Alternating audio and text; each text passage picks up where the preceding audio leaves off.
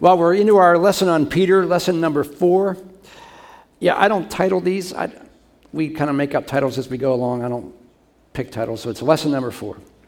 And last week we left off at the end of Peter listing all the Christian virtues and qualities that every believer should strive to attain and strive to be better at.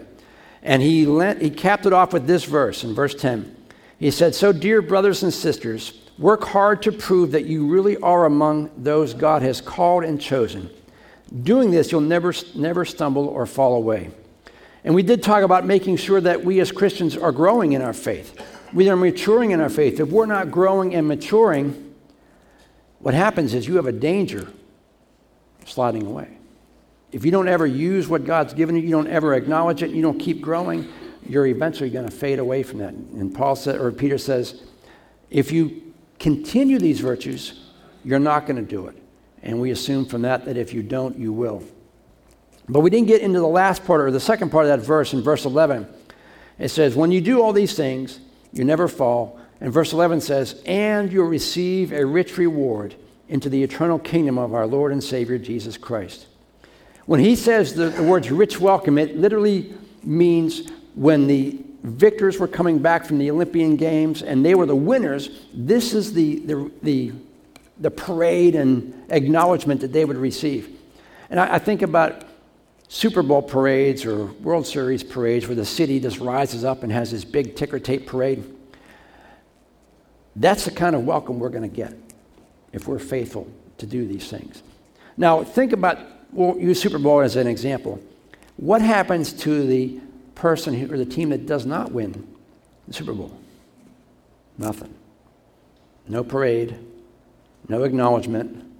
They basically just go home, no fanfare, nothing. Now, I know some people have thought this, and I have actually thought this at a couple times. I got to check myself. If you think, no big deal, I don't care about the, the fanfare. As long as I make it in, I'm good. I don't care about all that other stuff. Well, two things about that thought. The first one is if you remember what the previous verse said, that if you don't do these things, you will probably fade away. You will probably leave your walk with God. If you're not consistent in reading and praying and trusting God, your faith is going to wane, your faith is going to dissipate, and you'll not have that relationship that you thought you had. And the Bible tells us to continue to check ourselves to make sure we're in the faith. So if you think you're just going to skate by and you're just going to get in, it doesn't matter, you might want to check where you are with the Lord. And the second thing is say you do make it in by the skin of your teeth. It's going to be an embarrassing time for you at that moment because there are people that are going to make it by the skin of their teeth. 1 Corinthians 3.13 says, But there is coming, going to come a time of testing at the judgment day to see what kind of work each builder has done. Everyone's work will be put through fire to see whether or not it keeps its value. If the work survives the fire, the builder will receive a reward. But if the work is burned up, the builder will suffer great loss. The builder themselves will be saved, but like someone escaping through a wall of flames. You may not think that that kind of fanfare is going to be important to you, but at the time it's going to be. I remember when I was, I don't know, fourth, fifth grade, something around there. Not a sports guy, you probably realize that by now. So I was like the equipment manager, all right? And I did all the stuff for the teams and, and gym class and all that kind of stuff. And I remember one day the gym teacher came to me and said, Look, he says, We're going to have a, a sports awards ceremony coming up, and we're going to give you an award too for helping out. I'm like, This is awesome. I'm excited. I'm on cloud nine. This is going to be great. So we go and we're sitting there, and my folks are there, and the awards come and the awards go, and I'm never called up. Now, this is third, fourth, fifth, something like that. And I remember that to this day. That's how it's going to be when you get to heaven.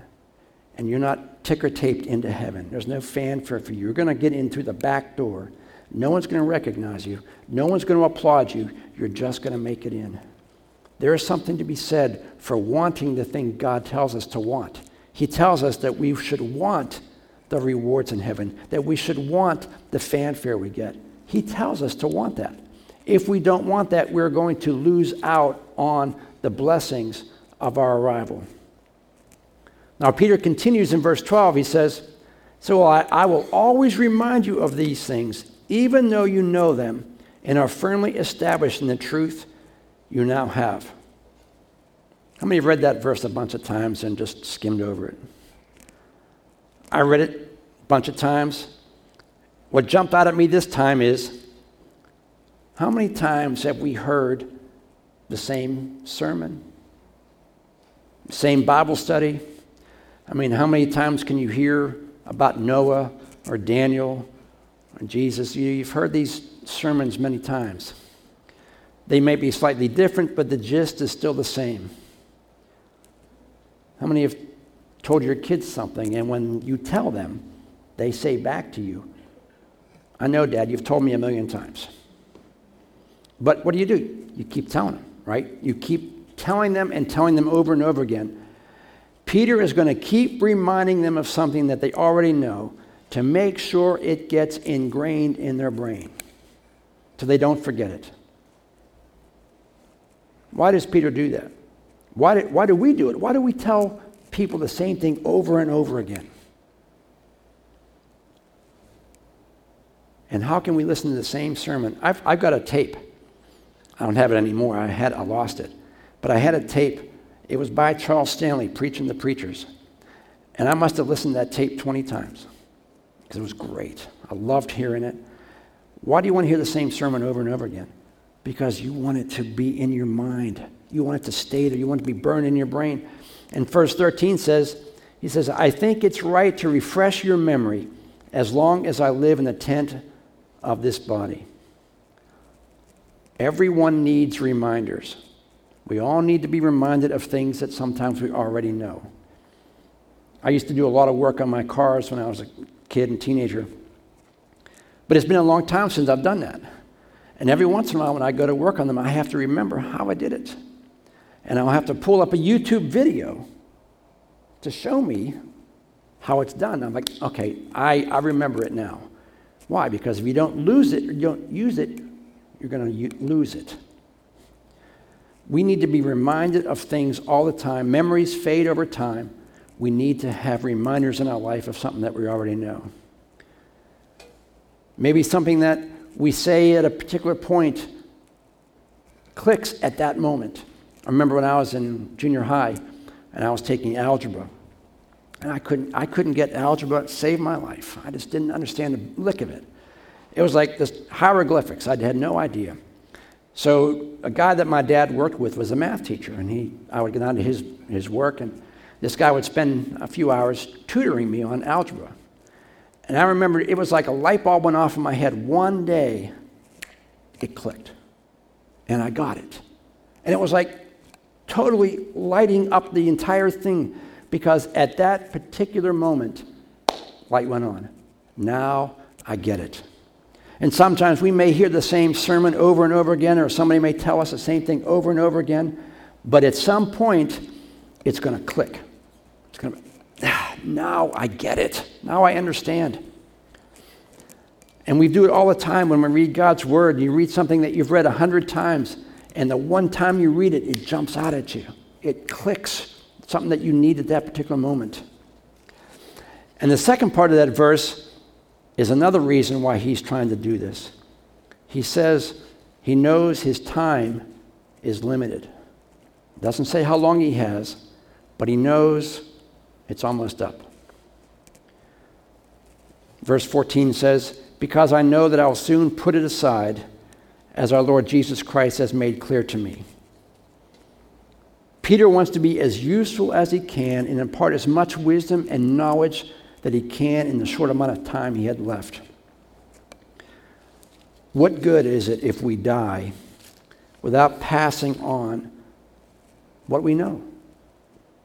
Our job as mature believers is to make sure the next generation is as mature or better than we are. And don't we as parents want better for our kids? We want them to do better than us. They want, we want them to know more than us, be more successful than us. We want to impart to them as much as we can. I remember when I went down to visit my dad the last time before he died.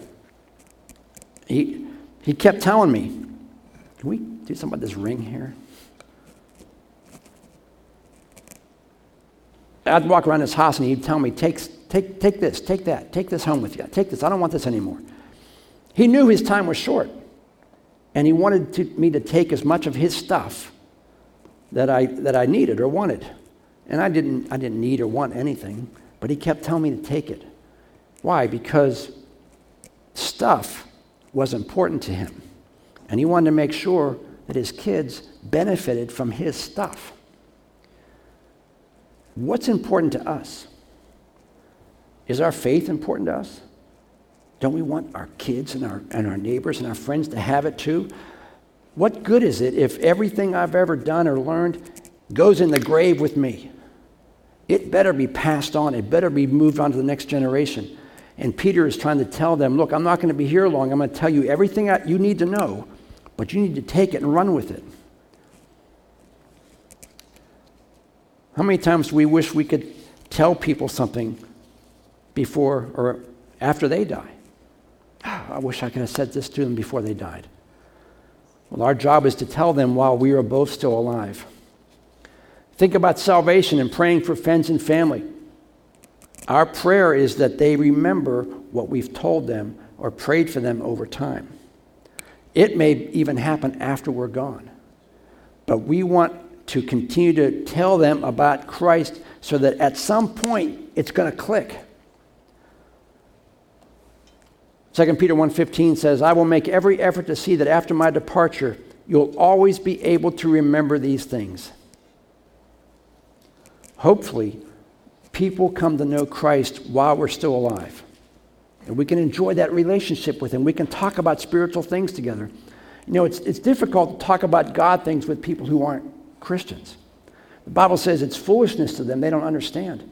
But it's great to have a conversation with someone who is a like minded believer just to, to in, engage in relationship with. We want them to know that while we're still alive. But barring that, we still want them to remember after we're gone things we've said to them. You know, the Bible says that God's word doesn't return void, right? The, the verse actually reads this way Isaiah 55 10. He says, The rain and the snow come down from the heavens and stay on the ground to water the earth. They cause the seed to grow, or the grain to grow, producing seed for the farmer and bread for the hungry. It's the same with my word. I send it out, and it always produces fruit. It will accomplish all I want it to and will prosper everywhere I send it. The people we talk to about Christ, the people we pray for, that word is still in their spirit. That word's in there somewhere. And it may happen when we're not there, it may happen when we're dead, but God can bring that word back to them. You know, you think about all the, all the people that have been through missionettes and rangers and youth who now aren't with God. Everything they've learned, it's still there. God can bring it back. God can bring it back to their minds even after we're gone. You know, the Bible says that the Holy Spirit draws people. That's how he draws them. With the word that they've heard somewhere in their life, they've heard this word. God can bring it back. And he continues with what he wants them to know. Now, he's talking about the word and experience. And verse 16 says, We did not follow cleverly invented stories when we told you about the power uh, and coming of our Lord Jesus Christ, but we were eyewitnesses of his majesty. Remember, Peter is one of the three that saw the transfiguration. He saw Jesus glow, and, and Moses and Elijah were there. He saw that eyewitness. He was an eyewitness to the majesty of Christ. He personally witnessed miracles. He experienced the resurrection firsthand.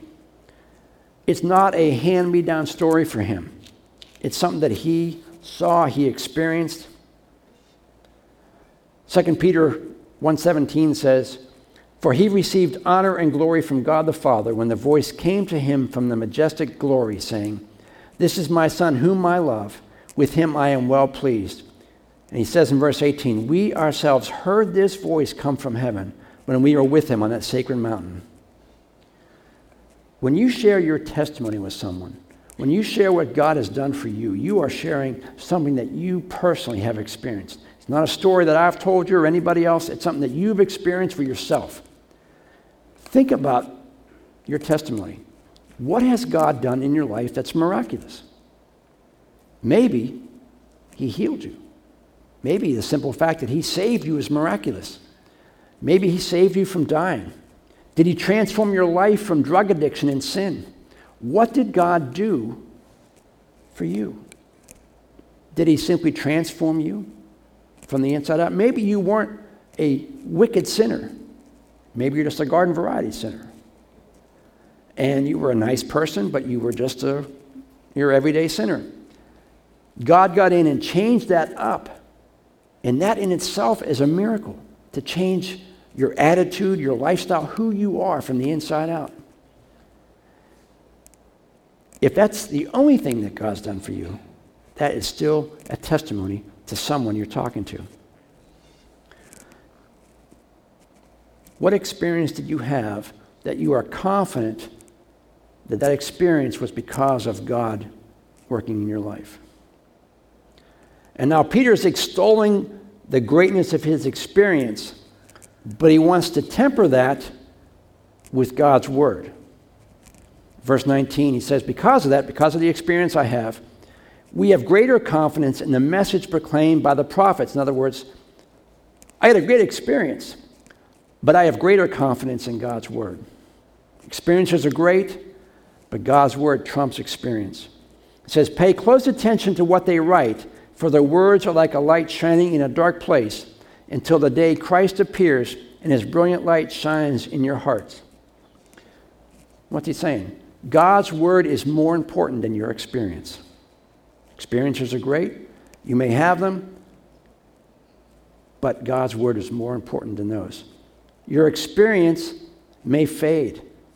The thing that you experience may be tremendous for you, but may not be that way for somebody else. Experiences are subjective. God's word is objective. In other words, if your experience, it's a powerful one, if it lines up with God's word, awesome. However, if your experience denies God's word or comes against God's word, your experience does not count. Because God's word is what counts first. I'll give you an example. Suppose, I don't think this ever happened, but suppose it did. A lady says to her preacher, God told me to divorce my husband to go on the mission field. Hey, mission field, to be a missionary for God. Sounds like a good idea, right? God would never void his word to do anything, no matter how good and noble it is. There was years ago in the 80s, uh, Satanism was real big back in the 80s, if you all remember that. And there was a guy named Mike Warnke. You ever hear of Mike Warnke? We saw him in, in, in a, I would say concert, but we saw him in a, in a stadium.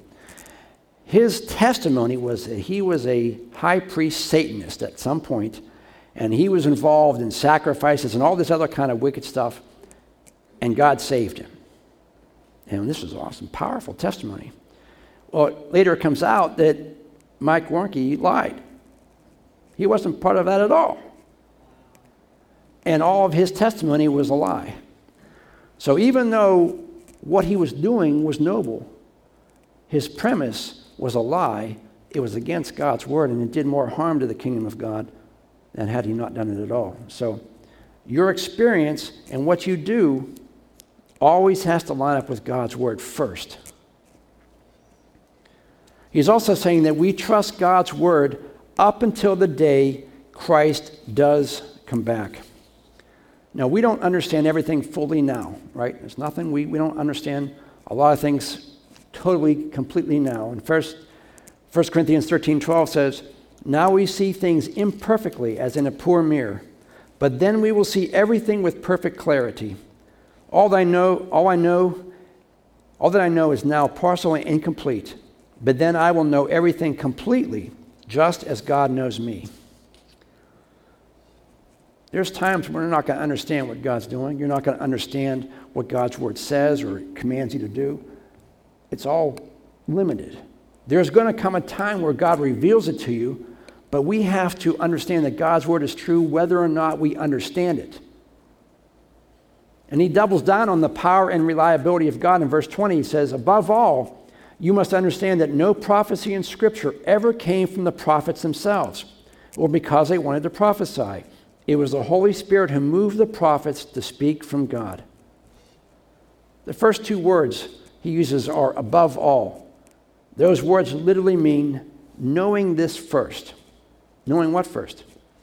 Before we study any further or assume anything or analyze our experience, we need to know that above all, God's word is first. Everything is subservient to God's word. 2 Timothy 3:16 says all scripture is inspired by God and is useful to teach what is true and make us realize what is wrong in our lives. It straightens us out and teaches us to do what is right. It's God's way of preparing us in every way, fully equipped for every good thing God wants us to do. At first, it wasn't wasn't written because someone wanted to write it, wasn't a whim, wasn't a feeling. It was God moving them to write. And they only wrote down what the Holy Spirit instructed them to write. They didn't write down their feelings. They didn't write down what they think God was doing. The Holy Spirit moved them to write. And since it wasn't their own thoughts or feelings, God's the ultimate author of what he was written. He used the people to write down exactly what he wanted them to say. Now, when we talk about God's word, it's not dictation. I might know what dictation is. You know, God talks and they write down. Last week or so, we talked about when you become a Christian, God does not eliminate who you are. You still have your own idiosyncrasies and characteristics, your, your likes, your dislikes, your own personality. God doesn't erase that, God tweaks it. And God uses who you are to do what He wants to do. If we were all the same, we'd all be redundant. God uses each person according to their bent. Now, the phrase moved the prophets, when he says that, literally means carried along like a ship directed by the wind. A ship will be blown by the wind, but each ship may travel a little different path depending on the sails they have, the rudder, size of the ship. They're all going to move a little bit differently, pushed by the same Holy Spirit, and they're going to eventually get to where that ship's going to be, but they're all a little bit different. When you raise your kids, you, you treat them all the same, you love them all the same, and they all turn out different, right? How does that happen? But that's exactly what God wants. The Bible says, train up a child in the way they should go. That means their bents, their abilities, their desires, you, you fashion their lives around what they're good at, what they're, what they're doing. All that to say this God uses the prophets, their personalities, their idiosyncrasies, who they are. He uses them to get across what he wants to get across. Think of it this way if I want to express sympathy and love and compassion to someone, I send my wife. Why? Because she has that characteristic. That's who she is, that's what she does. If I want to go in and fire someone, I'm not sending her. I'll send somebody else. The point is, I'm sending the person that I know has the, the personality and the style to do what needs to be done at that point. God uses the prophets, their styles, their intellectual, their, their capacity, all that they have to get across what He wants to get across. Think about all the, the people He used to, to write the Bible, even in the New Testament. Mark was a relational guy. He was kind of timid, kind of shy, probably an introvert. Paul was just the opposite. He was confrontational, an extrovert. Paul had to be his demeanor in order to start churches and to correct churches. He need to be a, he need to be a confrontational kind of guy. In fact, when they first started out, Mark was not that way. They didn't get along. And Paul said, I don't want, I don't want Mark anymore. He's not, he's not like me. We're, not, we're different. But he found out later that Mark was exactly who Mark needed to be. And later in 2 Peter, he says, Bring Mark to me. Or in, in Timothy, he says, Bring Mark to me. He is helpful to me in my ministry. Why? Because their personalities weren't the same, they were different, and they both dovetailed together to, to accomplish what God wanted to do. Luke was a doctor, he was more pragmatic, he was logical. John was the people person. The whole point of Peter's first chapter is this wake up, remember. He writes this a sleeping Christian or a sleeping church is ripe for the enemy to infiltrate. And we talked at the communion about what happens over time when people tend to forget what's going on. And they look at things through the emotional eye that they have, and they, they want to do things that emotion tells them to do, but logic tells them can't be done or shouldn't be done. If people become sleepy in the Lord, if churches become sleepy in what God says, and we don't remember what God's already done, we will tend to drift that way. That's the natural inclination, it's natural sin. We, do, we want what we want. And until we get to the point where we are solid in God's word, that we're fully alert, that we're growing, can we continue on? Every, every mainline denomination started out with the gospel. John Knox, Presbyterian, Charles Wesley, Methodist, all these guys started out solid believers. And what happened? Over time, they lost track of God's word, they became complacent, and then they began to do things that they thought God wanted to do. They were acting on emotion. And what happens is they all slide away from the truth. And now what you have is a bunch of churches, not all of them, but a bunch who don't even believe God's word to be true. That's why Peter is so adamant about continuing to grow. If you don't grow and you don't mature, once those who have are gone, you are to be the ones who drift to the right or to the left. Matthew 13 24 says, Here's another story Jesus told. The kingdom of heaven is like a farmer who planted seed, good seed, in his field. But that night, as everyone slept, his enemy came and planted weeds among the wheat. When the crop began to grow and produce grain, the weeds also grew. The farmer's servants came and told him, Sir, the field where you planted that good seed is full of weeds. An enemy has done this, the farmer exclaimed. Shall we pull out the weeds? They asked. No, he replied. No, you'll hurt the wheat if you do. Let both grow together until the harvest. Then I tell you, the harvesters, to, then I will tell the harvesters to sort out the weeds and burn them and put the wheat in the barn. If we as believers, individual or as a church, as a group, if we're not fully alert, if we're not fully maturing, applying the virtues that Peter had laid out at the beginning of the chapter, if we're not doing that, using God's word as the ultimate guide to what's happening, we are going to be open to the enemy using us to take us astray. We've seen it in churches. We're seeing it now in our country. Say what you want.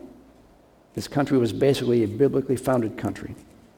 Not everyone was a Christian, but they all understood the, the sovereignty of God.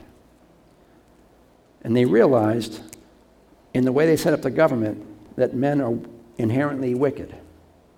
And the reason they set up the government the way they did was to protect the government from becoming too powerful. The reason we broke away from England was because the government was too powerful. They, weren't, they were uh, tyrannical, imposing their will on the people.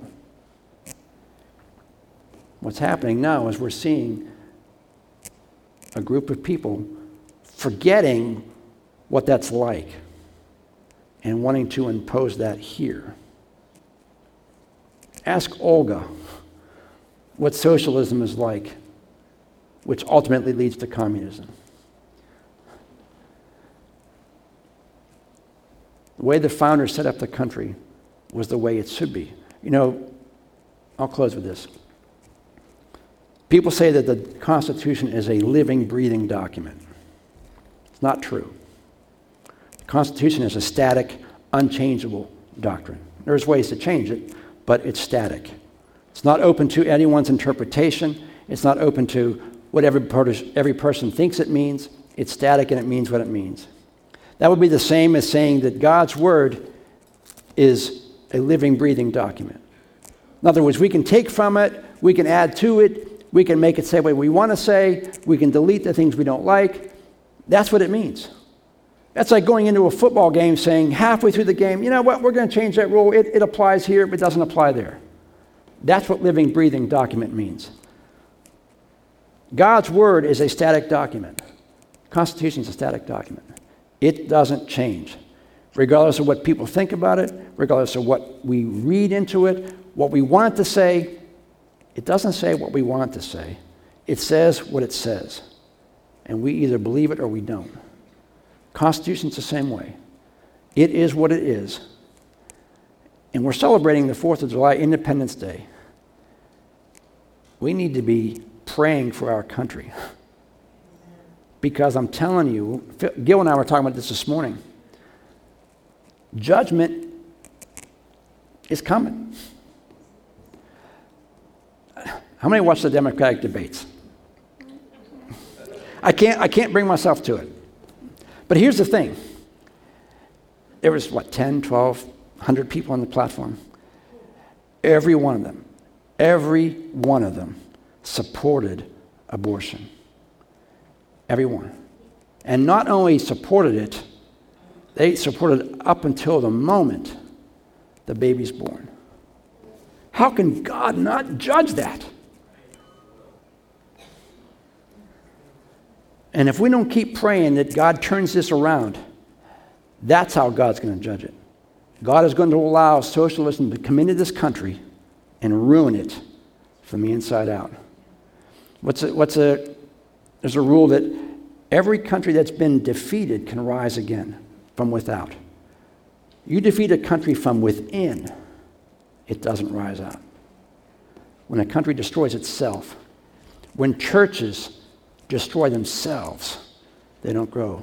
Where's the church the strongest? The church is the strongest in persecuted countries. If you're in China and you're a Christian, man, your life's on the line. But you serve God regardless. In America, where it's easy to be a Christian, how many of us are nominal Christians? It's good. I'll go to church if I want. I'll read my Bible if I want. It doesn't cost anything. Being a Christian didn't cost anything to become a Christian, but it should cost something as a Christian. Would you stand this morning? I'll put my soapbox away. Would you bow your heads for me in a moment, for a moment?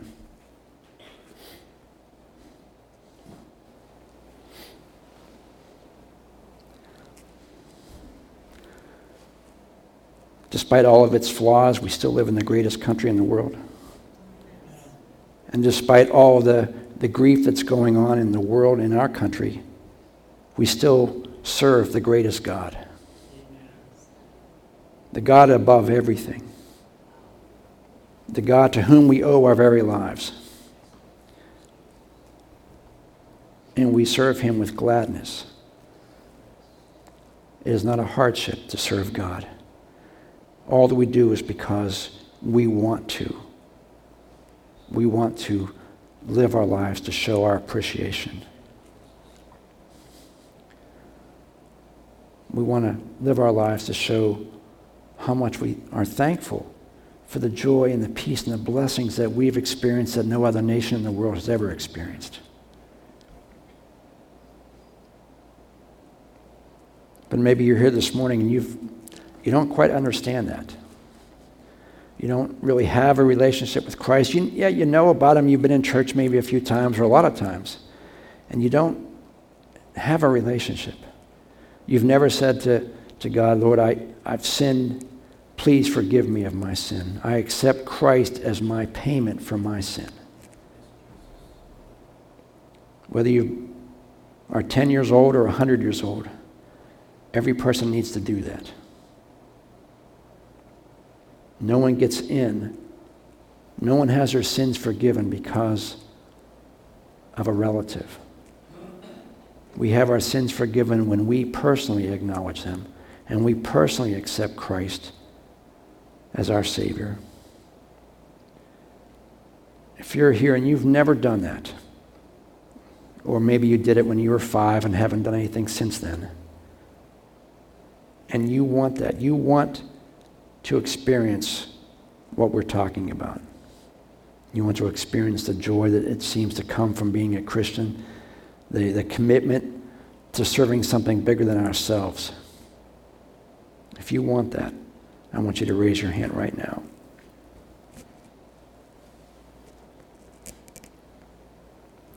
All right, I'm going to assume that we are all committed followers of Christ. Past couple of weeks, we've been talking about growing and maturing as Christians. When a baby's born, they measure his progress by how much he is growing physically and how much he is weighing physically. Then they measure the baby on what he's able to do mentally speak, listen, respond. If these things aren't happening in a baby at the times that they should be happening, we assume something is wrong and we try to fix it. If we've been a Christian for a long time, and we're no different than we were when we first got saved, that we really aren't growing, we really aren't maturing the way we should, that we're still reading the basics in the Bible, not understanding much, then it's safe to assume that something's wrong. Because the Bible tells us that we are to mature, we are to grow, we are to become wiser in the Lord this year than last year, and smarter in five years from now. Paul tells the Corinthians, you should be mature, you should be studying deep in God's Word, but you're still eating the basics. You're eating baby food. You're not maturing. As Christians, we want to mature. We want to be useful. We want to be able to be used in God's kingdom to do great things.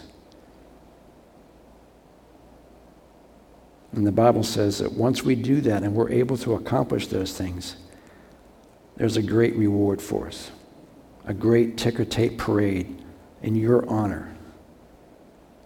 And not only that, the people whose lives you have affected will be there. And I believe that will be a greater reward to see people in heaven because of you being faithful.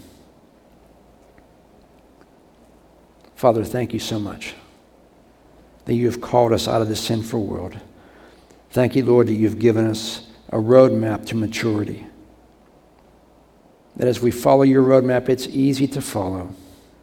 It just takes commitment on our part. I pray that you would fill us with that desire, fill us with the time. I pray that you would adjust our schedules, adjust our lives so that we're able to take the time. It doesn't have to be a lot, but just consistent time to grow in our knowledge of you and then grow in our faith and trust of what you want to do through us. Father, we love you this morning, and we just commit ourselves to you. In Jesus' name, amen. Have a tremendous week. Have a great Independence Day. And yes, we are having church on Wednesday.